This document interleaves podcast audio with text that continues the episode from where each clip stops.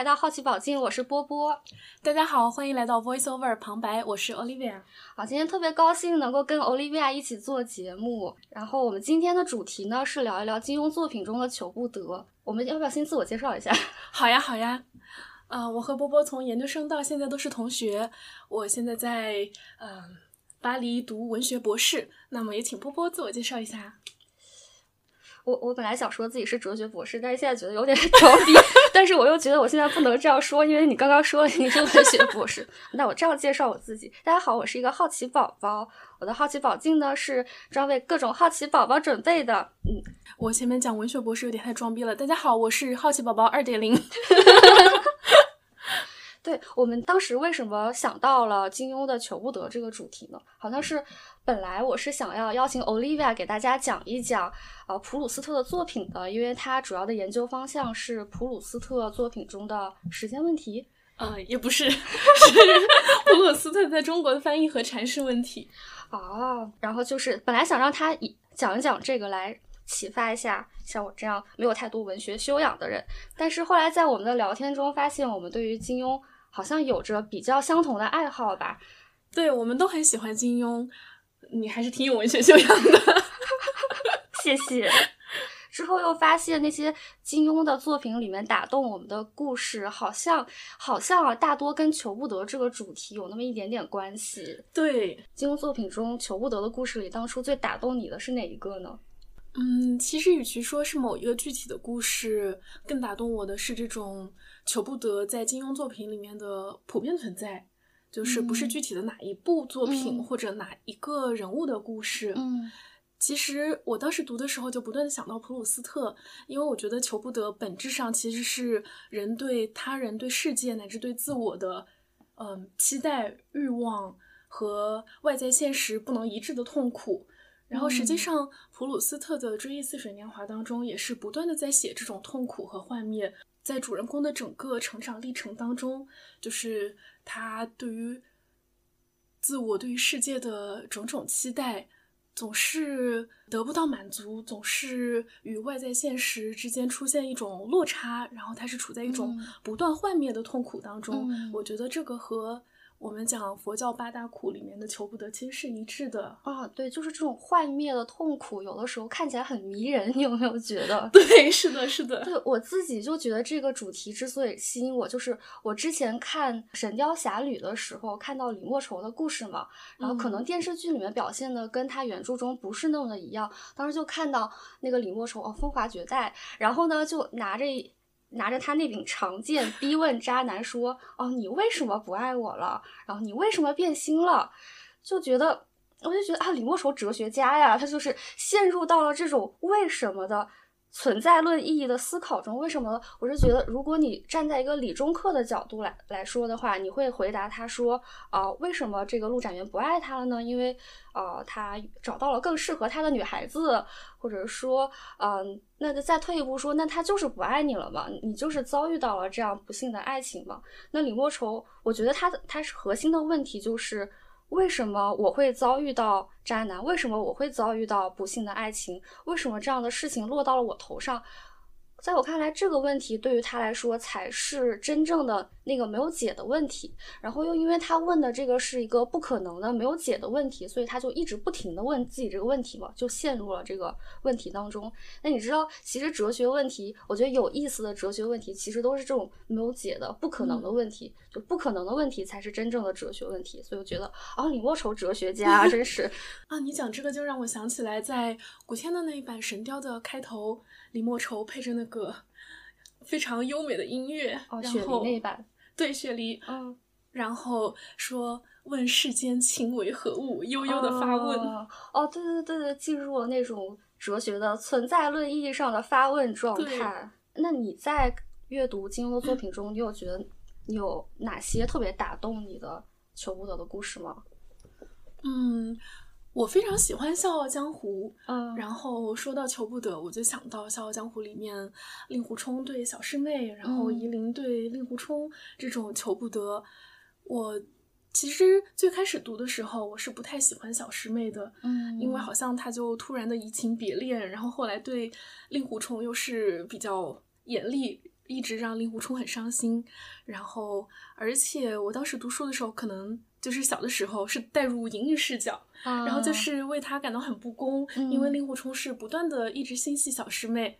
所以当时读的时候是不太喜欢，但是长大了之后再重看，却发现写的非常动人。这样子，对，有一些细节吗？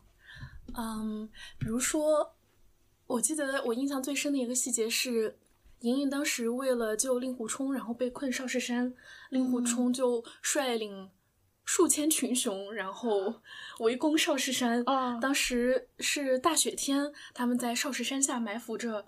然后在千钧一发的时刻，嗯，令狐冲突然心中心念一动，心想：不知小师妹这时候在做什么？哦，就是在首先他是去救另一个对他一往情深的姑娘，然后又是在那样千钧一发的时刻，在一个完全不相干的时刻，他在想着。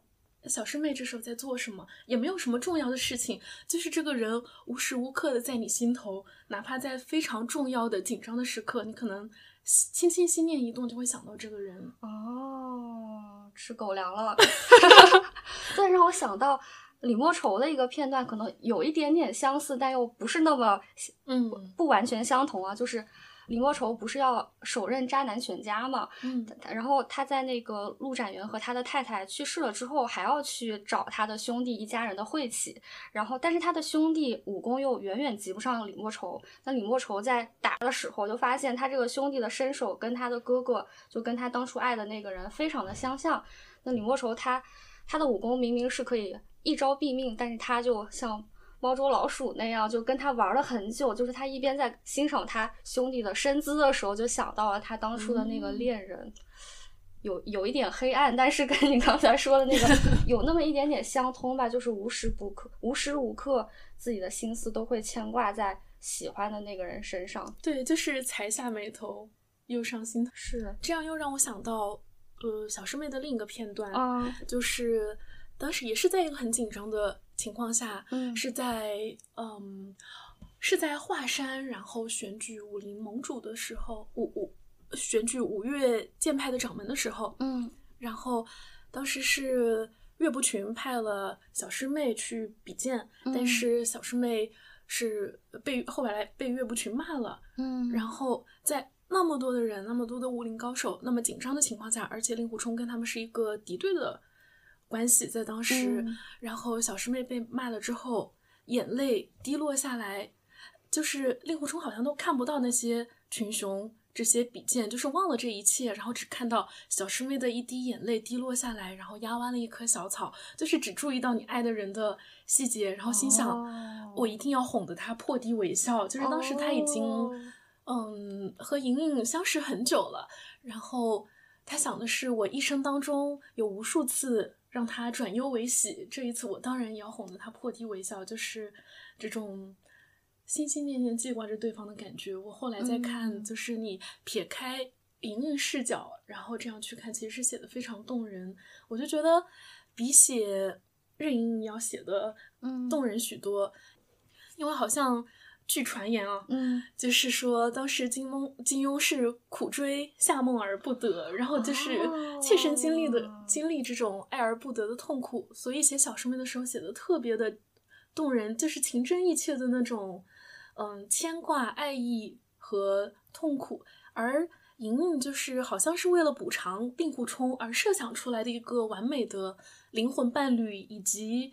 完美妻子的这样一个形象，但是我觉得在他实际去描写的时候，就是他这个设定是很好，包括你看“充盈”这个名字，但是，在他的设想和他落到实处去写这个当中，我觉得有一定的差距。就是他实际去写的时候，就是不像写小师妹那样充满了真实的细节，而是更多的是一些，比如说说，嗯，令狐冲感到。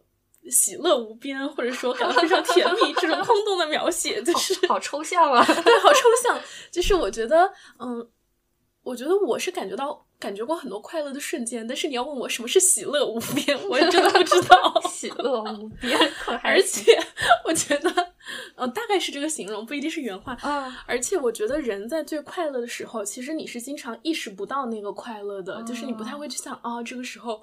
我好快乐，好甜蜜这种。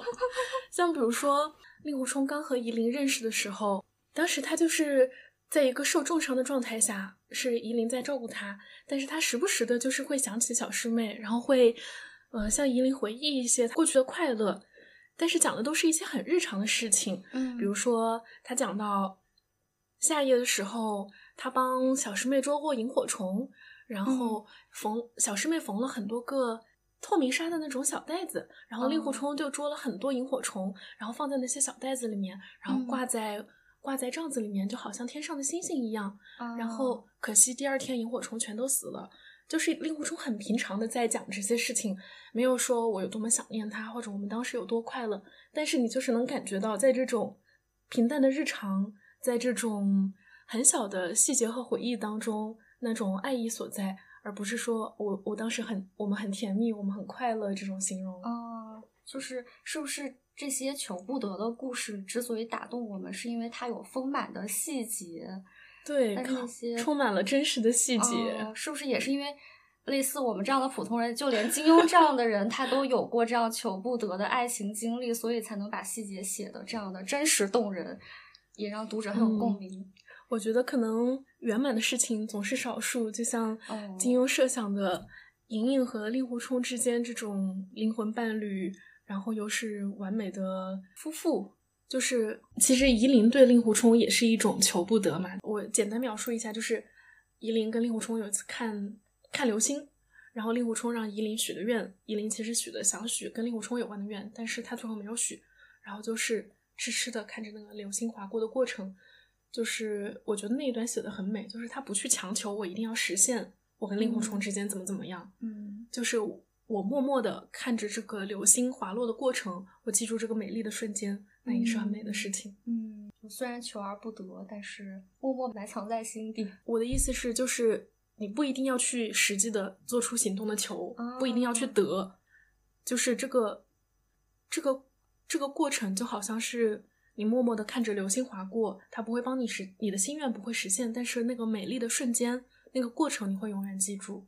哦，这就是为什么你刚才在谈到令狐冲跟小师妹的时候，我反而会觉得，哎，我在看书的时候没觉得令狐冲有求而不得啊，好像他求的过程，这个过程比较隐晦，不是我们通常理解的那种哦热烈的追求。我觉得他内心是那种默默爱着，但是他非常尊重小师妹的拒绝，就是哦啊，这个我我就要想到一些不懂得尊重别人拒绝的人，就是 就是我觉得令狐冲和夷陵真的是很尊重对方的拒绝，啊，就是令狐冲他会真的从小师妹的角度去想，就是小师妹移情别恋之后，他虽然自己心里也很痛苦，但是不会说呃不断的去，他甚至都没有去质问过小师妹，而是嗯从小师妹的角度想，他觉得林师弟人又可靠，然后又是正人君子，而我是个嗯，我我是个浪子，然后整天没个正经，还是如果是我是小师妹，我也觉得呃小师弟更可靠，然后这样子，然后就是夷陵的话，他也是知道令狐冲心里忘不了小师妹，然后后来又有了任盈盈，他就是从来没有说要，就是因为要令狐冲去回应自己的爱，或者是怎么样，嗯，然后，呃，像令狐冲也是，就是知道小师妹的拒绝之后，他不会说再强行的要去跟嗯他有一个结果。我觉得尊重别人的拒绝真的是一件非常非常重要的事情。啊，这求跟求还是挺大差别的。对，不然你可能就会变成李莫愁那种很偏执的状态。就这种尊重性的求，还有那种强制爱、强制性的求。哇，我觉得作为文学作品里面，你可以写各种形态的爱，啊，但是在现实生活中，这种不尊重别人的拒绝真的是非常可怕的事情。可怕，谴责，谴责李莫愁女士的一切行为啊！但我发现一个特别有意思的事儿，就是我感觉那些打动你的那些细节，都好像比较集中在求追求爱情的这个领域里面。那些比较打动我的，比如说李莫愁发疯的那些，就是比较集中在得不到、失落那种幻置换，不要置换。嗯你你用的那个词叫什么来着？幻灭，对，幻灭、幻灭的这样一个感觉里，你可能比较喜欢那种那种破灭的美感。，B E 美学。对，我的话是觉得那个求不得的过程中的种种细节呀，会显得特别动人。嗯，对，这样让我觉得求不得这个。这个概念，它把它作为一个概念来看，其实它是蛮复杂的。它不是一一个单纯的情绪，比如说呃快乐、悲伤，甚至是嫉妒这样的一些比较单纯的情绪。它是一个复合的情感。就在我看来，它至少有两个层面：一个是追求，另外一个是失落。追求不不得，然后跟现实碰撞之后的失落。追求追求本身也是对于人来说挺有吸引力的一个情感，比如说对爱情的追求，对事业的追求，它是一个能够唤醒你，让你整个人往一个方向走，拧成一股绳的这样的力量。然后失落呢，它又是啊，又打击你，把你打碎，让你幻灭的这样一种。B E 美学，所以它这两个合在一起，就让求不得组成了一个在我看来就非常有意思的一个心理现象吧。对，我觉得多少的生命力，多少的激情是是从你对世界的欲望当中生发出来，然后这个欲望和外在现实不能一致的这种。落差、幻灭和痛苦又产生了一种强烈的情感体验。我觉得这些对于人类来说都是其实是非常珍贵也非常动人的体验。嗯，而且有没有发现我们刚才说的那些求不得的案例，好像都发生在爱情的领域里边？或者说打动我们的这个求不得是发生在爱情领域，是，毕竟还有比如说这个左冷禅、岳不群等等对于权力的 求不得，他们也算是求不得啊。对，但是平常我们不会关注他们。我觉得主要是这些求不得可能看起来没有那么动人，没有那么纯粹。是，来引用一下，抖抖一下书袋，引用一下当代哲学理论对于追求这个事情的分析。追求如果把它翻翻译成 desire。抑郁的话，我们可以把追求看成本质性的追求，或者是工具性的追求。可能像左冷禅、岳不群他们那些追名逐利的追求，并不是发自自己本心的吧？他追求那个东西是为了一个什么？它是一个工具化的追求。可能爱情的追求，对于我们大多数人来说，是一个比较本质性的、发自内心的追求。可能这样的追求，对于我们来说，就是更加的动人、更加自我关涉的、更加。有关于我们自己的存在的，所以会更加的打动我们。当它发生在我们自己身上的时候，在我们体验来说，也也会更加的深刻。对你说到关于我们自我，就让我想到段誉。其实有些时候求不得，他有时候不是自我与他人的关系，他有时候其实是和自己的关系。所以他他在追求王语嫣的时候，实际上追求的是他自己的一个内心的投射，是这样的。对，可以这样说。就是其实最开始打动他的是那个山洞里面的玉像嘛，是李秋水的玉像，但其实也不是李秋水本人，是那座玉像本身。我觉得那座玉像让他产生了一种关于美、关于美本身以及关于爱情的一种。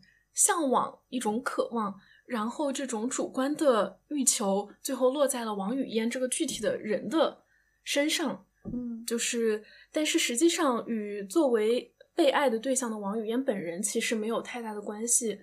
就是普鲁斯特在《追忆似水年华》里面，他的爱情模式也常常是这样的，就是在他看来，爱情实际上是一种主观的真实，就是爱情与你所爱的对象。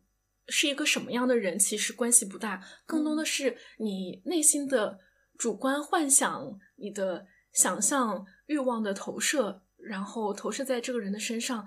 其实你对这个人并不了解，他可能只是一个幻影。嗯，然后其实更多的是一种，嗯，一种和自我的关系。归根结底，嗯，像新修版里面到最后，段誉是意识到了这一点的。包括最后那个玉像也被砸碎了，他最后就是意识到，说我对于王语嫣的追求，其实只是来源于我最开始对于玉像的这种向往，然后我其实并不真的爱王语嫣这个人，大概是这样。我其实没有读，没有完整的去读新修版，但是零零碎碎的有看过一些，我的印象大概是这样。啊，嗯，对你说段誉的故事，我记得我当时看《天龙八部》的时候，觉得他还是有那么一点打动我的。虽然他可能追逐的那个东西并不是王语嫣本身吧，他可能一开始没有那么了解他吧。这样说，按照我们现代人的眼光来看，也也不好说他到底喜不喜欢他这个人。但打动我的就是他当时一直追求他的那个过程，然后一直碰壁，一直痛苦，因为王语嫣喜欢表哥嘛，他们一直沉浸在那个痛苦的过程中。我觉得当时啊，《天龙八部》主题曲《难念的经》那个歌词写的特别好，为贪嗔痴怨妒着迷吧。对我也很喜欢这一句。啊，对，特别的能够契合《天龙八部》整个给你的感觉，就觉得啊，人生之中有贪嗔痴怨妒这样。各种各样错综复杂的情感，虽然在佛教看来都算是苦吧，都是可以被超越的东西，但是这些情感、这些众生之苦，就是有那么一点点 迷人的感觉在里面。就如果没有这些。形形色色的情感，好像这个世界就会变得很空洞。也正是因为有这个情感，有段誉在这个故事中一直求，然后又求不到，这种痛苦、内心煎熬的过程，你才会觉得，哦，他这个存在好真实。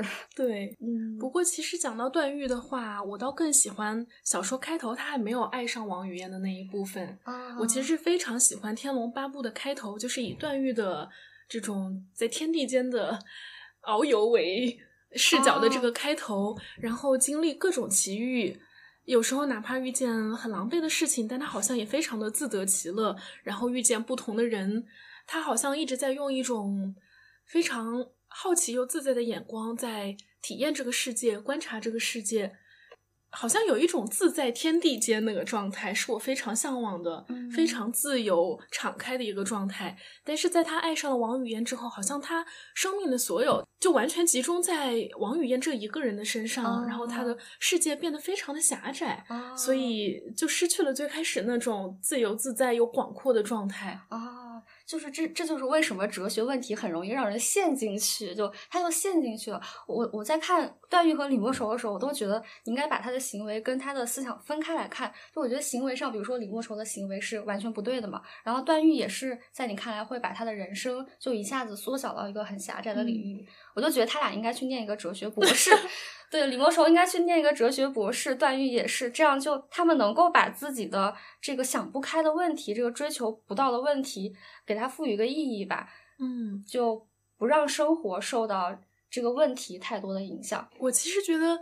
段誉的路径恰好跟李莫愁是相反的，就是李莫愁他是一开始就不断的在发问，而段誉实际上我觉得他前面很大一部分更多的都是依靠直觉去行动，他的直觉是先于他的理性的，就是他完全是凭直觉追随着王语嫣，有时候哪怕受到打击。结果下一次王语嫣再出现，他又不不由自主的去追逐他的步伐，而一直到最后，他去思考他对王语嫣的感情究竟是怎么样。当他真正开始发问的时候，最后他才意识到，原来我只是爱着这个幻象。嗯，所以就是玉像碎了，他对王语嫣的这种幻象也碎了，然后他走出了之前的这种迷雾。所以，我我恰好觉得他和李莫愁在一个相反的路径上。哦，就是李莫愁更加的爱发问。对，然后段誉，段誉跟随自己的直觉，嗯，对，所以他后来没有走火入魔。然后说到这个，可能你对生命里的某种东西的执着，会让你的生生命变得非常的狭窄。对段誉，我觉得其实更多的是一种我执，嗯，然后这让我想到。也可以说是相反的另外两个人物吧，就是没有因为这种求不得而让自己的生命变得非常狭窄，或者像李莫愁一样变得非常偏执。嗯，这样又让我想到，可以说是另外两个相反的人物，就是和段誉、李莫愁相反的两个人物。从求不得的这个角度来说，就是郭襄和张三丰。嗯，他们在我看来，就是没有因为这种求不得的情感而让自己陷入一种强烈的我执当中，或者变得非常偏执，让自己的人生变得非常狭窄。像在《倚天屠龙记》的开头，郭襄的这个寻求杨过的旅程，其实是很打动我的。他也是非常执着的想要寻找到已经隐迹江湖的杨过一面。书中写他骑着一头青驴。从北到南，从东到西，游历了大半个中原，去追寻神雕大侠的身影。嗯，但是我觉得打动我的地方，就是不在于他执着的去追寻杨过，而是他并没有因为这种追寻，让自己的人生只有这样一个小小的目标，只看得见杨过，而是在这个过程中，他游历了千山万水，嗯，不断的在成长，然后一直到书中写他四十岁那年大彻大悟，然后。出家为尼，开辟了峨眉一派。就是我觉得，在在这个过程中，他本身的人生道路并没有受到太多的影响。他仍然是虽然心中有挂念，但是好像有一点类似于最开始说的段誉那种自在天地间的那种状态。他的人生仍然是走得很宽阔的。嗯，而接着这一段就是张三丰幼小张三丰遇见了郭襄之后，也是对他心生好感。嗯，然后这时候恰好张三丰因为一些意外的原因，这个意外的原因就是郭襄送了他一对铁罗汉。嗯，然后这对铁罗汉是可以打开，呃，上了发条之后可以打一套少林长拳。嗯，然后张三丰从从这对铁罗汉上学了少林拳之后，就被少林误认为是偷学武功，然后将他赶出了少林。嗯郭襄就给了他一只镯子，说你拿着这只镯子去襄阳找我爹爹妈妈，然后他们会帮助你。嗯但是张三丰走到了湖北境内武当山的时候，他停了下来。当时听到一对夫妇的对话，是一对乡下的夫妇，然后大概是妻子在在说，呃，说自己的丈夫男子汉大丈夫要有志向、有志气，干出一番事业来之类的。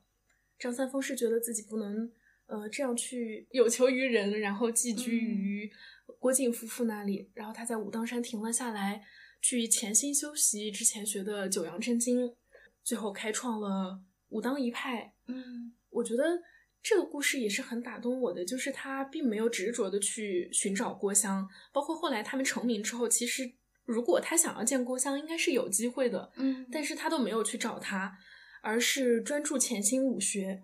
嗯然后，所以我觉得对于郭襄和张三丰来说，第一，他们的人生像前面所说的，仍然走得很宽阔，嗯很敞开。嗯第二，我觉得这个时候其实放不放下、得不得到都已经不重要了。嗯要说郭襄成为了峨眉祖师之后，其实他也并没有马上的放下杨过，嗯因为峨眉派的第二代掌门人风铃师太，风铃两个字显然是为了纪念郭襄和杨过的风铃渡口的相遇。啊嗯，好像后来峨眉派还有一一一个招式叫做黑爪灵狐，也是为了纪念郭襄和杨过之前捉灵狐的经历。嗯所以显然他并不是说马上就放下了。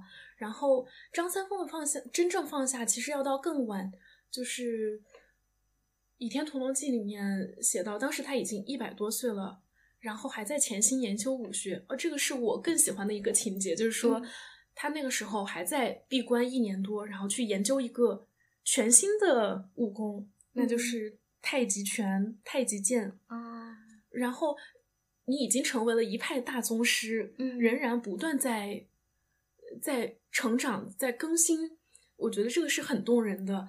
嗯然后在闭关一年多之后，他走出那座小院，听说少林遭逢大难，从怀里摸出一对小小的铁罗汉，然后交给嗯自己的弟子，说这对铁罗汉是当年郭襄郭女侠赠予我的，然后你将来将它还给少林少林弟子，就盼从这对铁罗汉之上流传下少林的武功之类的。就是我觉得一直到这个时候，他才真正的放下，而且他是从怀里摸出来，可见这对铁罗汉在这近可能一百年的时间里面，他都是一直带在身上。但是这种求不得的痛苦也好，这种对于所爱之人的执着也好，就是并没有像我们前面说的那样，让他变成李莫愁或者变成段誉，嗯而是让他成让他成为一个嗯更加广阔的人吧。嗯，所以说，就不同的人在面对同样的求不得的这个遭遇的时候，他们有完全不同的一个反应，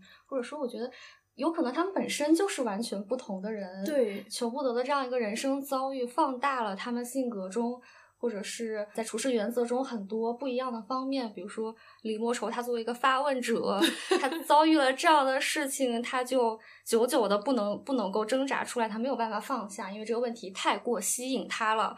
那段誉作为一个直觉主义者，他嗯可能能够很容易的跟随自己的直觉去行事，他不会太过执着某一个对象吧？那郭襄和张三丰这样本来就是可以搞事业的人，求不得只会让他们更强。其实我觉得人在不同的阶段，可能状态也是嗯不一样的。可能你在年年少的阶段，嗯更容易执着于这种呃求不得，或者说陷在这种痛苦里面。但是可能到了一个另一个阶段，你就更能够接受求不得是一种人生常态，然后更能专注于继续走自己的生命道路。嗯，哎，你有没有发现，刚才我们说的那些求不得的爱情故事，好像都是啊。A 爱着 B，然后 B 呢，他不爱 A，所以导致 A 他爱情求不得。但是还有一种求不得，好像是比如说像杨过和小龙女，他们俩在之前的很长一段时间都是两情相悦、互相喜欢的一个状态，但是因为。一些客观的原因，我记得当时书里写的是，因为宋朝的封建礼教，宋朝有师徒之间的礼制之防，所以他们俩的爱情不为世俗所容吧？这当时金庸是这样写的，这就是客观原因。还有一些其他客观原因，比如说生离死别呀，或者还有一些只是情节上、故事上不允许他俩在一起，故事上的一些巧合呀，一些不巧合。造成两个人的感情没有办法继续下去，会不会这种客观原因造成的爱情的悲剧，这种求不得，也是会不会比那种爱而不得还更加深刻一些？哦，这样吗？嗯嗯，在我看来，其实这个外在原因导致的这种。爱而不得，A 爱着 B 的这种爱而不得，实际上它讨论的关系是不同的。就是这种外在原因造成的，实际上是我们俩作为一个整体和世界之间的关系。嗯，而这种 A 爱着 B，B 爱着 C，或者 A 和 B 之间，更多的是讨论爱的主体和爱的客体之间的关系，或者说对于这种情况，可能是呃爱的主体和自我的关系。我觉得他发问的对象是不同的。但都是好无奈的感觉。我觉得我看杨过小龙女的故事，我觉得啊，好无奈啊！他们俩明明这样爱着对方，但是刚开始的时候是因为一些误会，因为情节上的原因，后来就是因为世俗礼教所不容，就觉得啊，好无奈，好无奈这种感觉。其实从嗯发问和思考的角度，我倒是对我们前面说的第一种求不得更感兴趣，就是因为。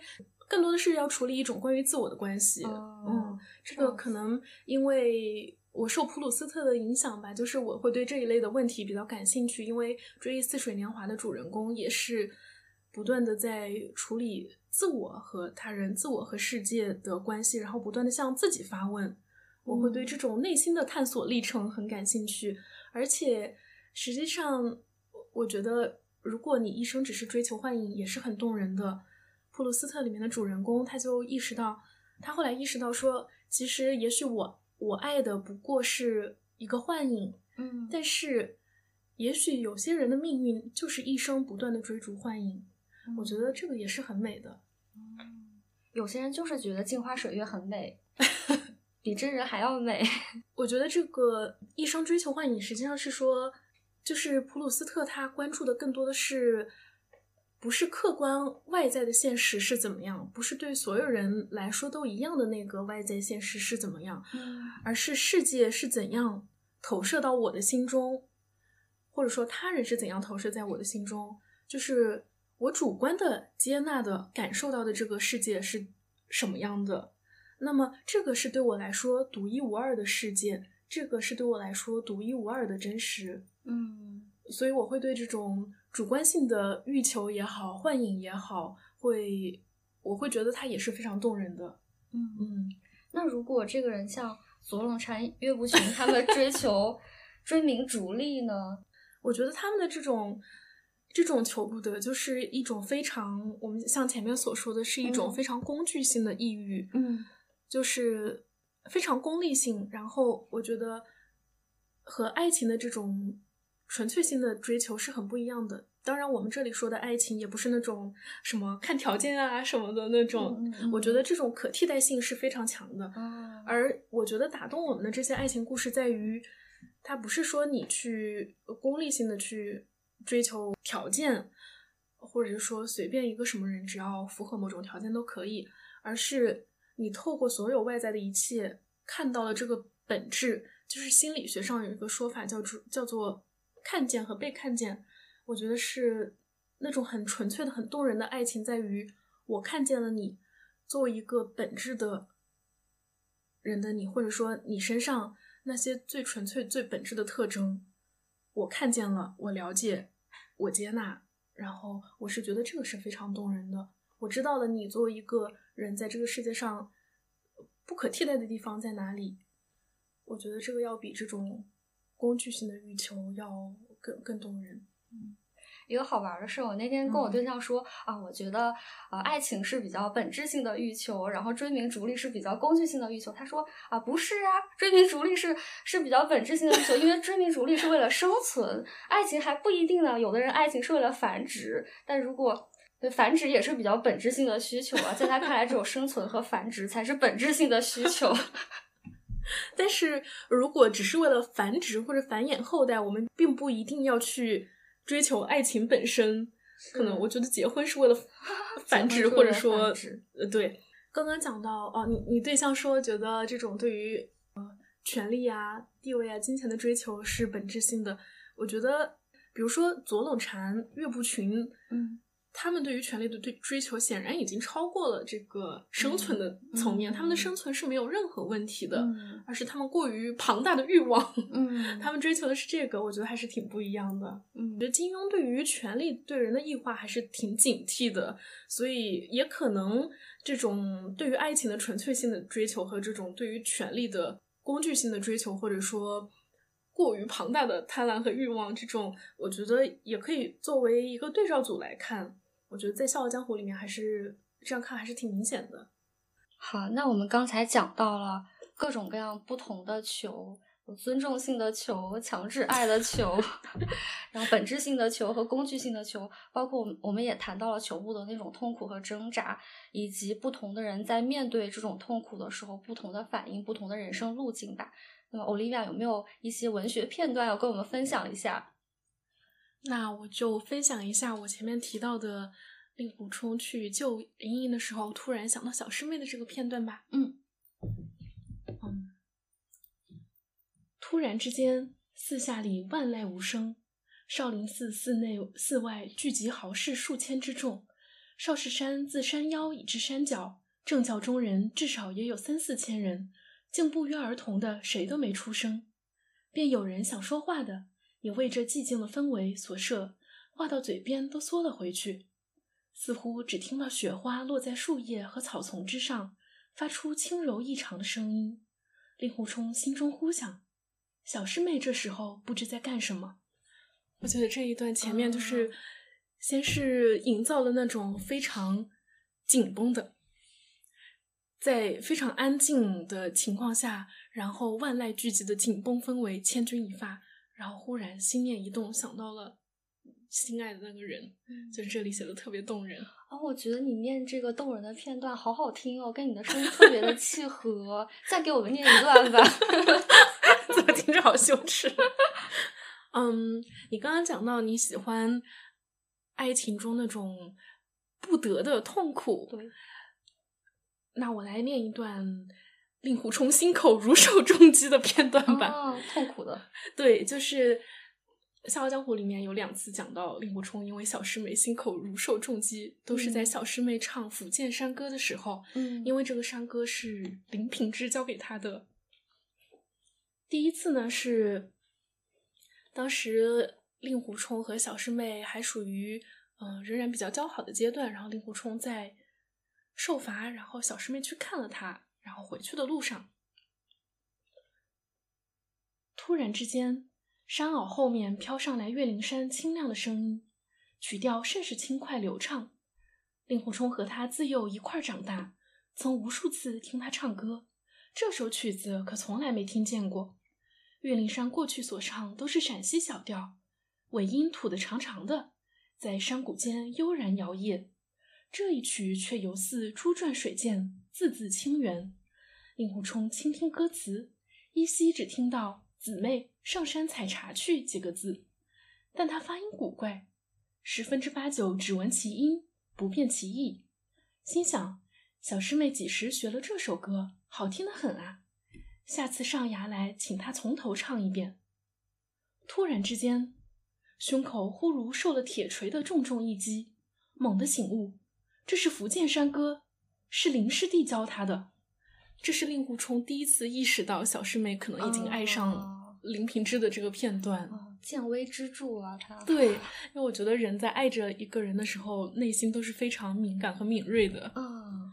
然后另一个片段就是在小师妹去世之前，其实小师妹对林平之的这一段也算是求不得吧，也写的很动人。嗯，就是虽然对于令狐冲来说，小师妹可能是移情别恋了，但是小师妹对于林平之真的应该算是也很真挚的爱情。嗯，然后最后小师妹是被林平之所杀，但是她是一点都没有责备他，反而对令狐冲说。并且他还叫林平之平地，就说平地他很可怜的，所有人都欺侮他，嗯，然后就请令狐冲照顾他，然后最后忽然之间，岳灵珊轻轻唱起歌来，令狐冲胸口如受重击，听他唱的正是福建山歌，听到他口中吐出了“姊妹上山采茶去”的曲调，那正是林平之教他的福建山歌。当日在思过崖上心痛如绞，便是为了听到他唱这山歌。他这时又唱了起来，自是想着当日与林平之在华山两情相悦的甜蜜时光。他歌声越来越低，渐渐松开了抓着令狐冲的手，终于手掌一张，慢慢闭上了眼睛。歌声止歇，也停止了呼吸。令狐冲心中一沉。似乎整个世界忽然之间都死了。对，虽然我以前读的时候不是很喜欢小师妹，但是读到这里的时候，真的是好像跟随着令狐冲，感觉到那种整个世间、整个世界忽然之间死掉了那种心情。好，我也要分享。奥利亚分享完了美丽的片段，我要分享暗黑的片段。暗黑也可以是暗黑之美。对，因为我之所以分享他，觉得他算是求不得的一个暗黑的余波吧。就是在《神雕侠侣》中，一开头就是有场景，李莫愁要杀陆展元他弟弟全家嘛，在他家墙上安了七个血手印，就说要取你们家上下一门两件七口人的性命。然后这个时候呢，在他们一家人在等待这个大敌的到来。远处传来的歌声，书里是这样写的啊。过了良久，万籁俱寂之中，忽听得远处飘来一阵轻柔的女子歌声。相隔虽远，但歌声吐字清亮，清清楚楚听得是问世间情是何物，直教生死相许。就大家都知道这个歌好像是李莫愁的专属 BGM，就听到这里觉得应该是李莫愁他要来了。每唱一字便静了不少，那人来的好快。第三句歌声未歇，已来到门外，就砰砰砰，踏着脚步，他的脚步就越来越近了。就这个时候，你觉得可可能肯定是李莫愁要来，但其实是李莫愁的徒弟，他的徒弟到来了。就这个场景让我觉得，首先有一种那种压迫感嘛，嗯，那个歌声由远及近，然后非常非常快的就飘到你的眼前。这个歌声不是来给你表演节目的，它是来索命的。然后另外一个我觉得很有意思的点是。唱这个歌的还不是李莫愁本人，是他的徒弟。就这个歌，他已经变成像他们公司 logo，就公司年会一定要表演的压轴节目的这样一个存在，而且有一种宗教仪式的那种感觉。每天早上就站在那个公司门店外面，就开始唱了起来。就是又有一点好笑，但是又有一种鬼魅暗黑的那种氛围。是，那我最后再来分享一个，我这次重新翻了一下《笑傲江湖》，然后注意到的一个以前从没注意过的细节。嗯，就是其实夷陵对令狐冲也是一种求不得嘛。但是今天我们没有展开细讲，但是我重看的时候发现了一个呃很打动我的地方，就是有一次夷陵和令狐冲在一起的时候，他们看见天上划过了流星。然后我我给大家念一下这一段。嗯，这时天上连续划过了几颗流星，令狐冲大呼小叫，不住的道：“又是一颗！咦，这颗好长！你打了结没有？这次又来不及吗？”夷陵心乱如麻，内心深处隐隐有一个渴求的愿望，可是这愿望自己想也不敢想，更不用说向观世音菩萨祈求了。一颗心砰砰乱跳。只觉说不出的害怕，却又是说不出的喜悦。只听令狐冲又问：“想好了心愿没有？”夷陵心底轻轻地说：“我要许什么愿？我要许什么愿？”眼见一颗颗流星从天边划过，他仰起了头，瞧瞧着，竟是吃了。这一段我觉得夷陵的心情写的特别动人，就是当时他们一起看流星，然后令狐冲教他。看流星的时候，在衣角上打一个结，然后许愿，愿望就会成真。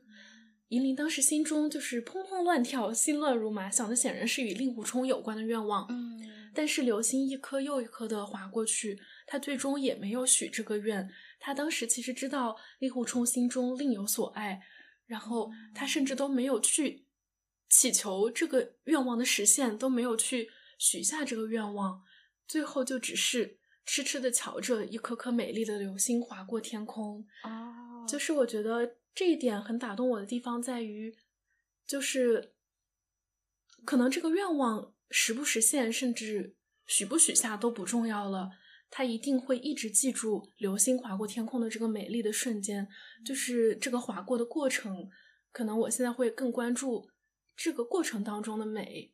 就可能他求不得到一定程度，他连求都可以被省 略掉了，他连内心中这种隐秘的求，他都不愿意再不愿意再做出实际的追求了，而是把它变成了自己的经历的一部分。对他更多的是关于嗯自己的人生、自己的内心。嗯这个又让我想到我很喜欢的一部日本电影，叫做《千年女优》，是金敏导演的电影。嗯里面如果要用一句话来概括情节的话，嗯 就是一个呃一个女演员一生一直不断的追逐着自己所爱之人的背影，但是一直都没能追上他。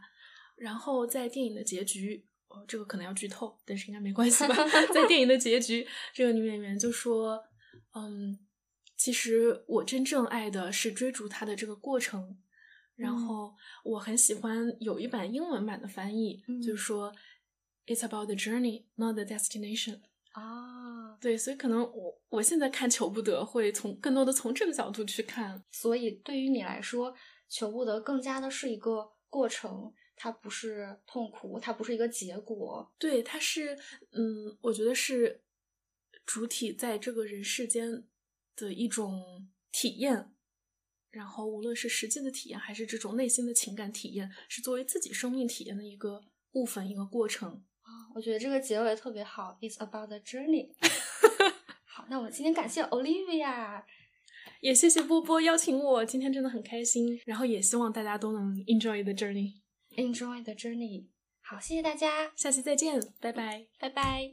也感谢大家的收听。如果你喜欢我们的话，别忘了订阅、点赞、收藏哦。我们也非常期待在评论区听到你们的声音。下期见。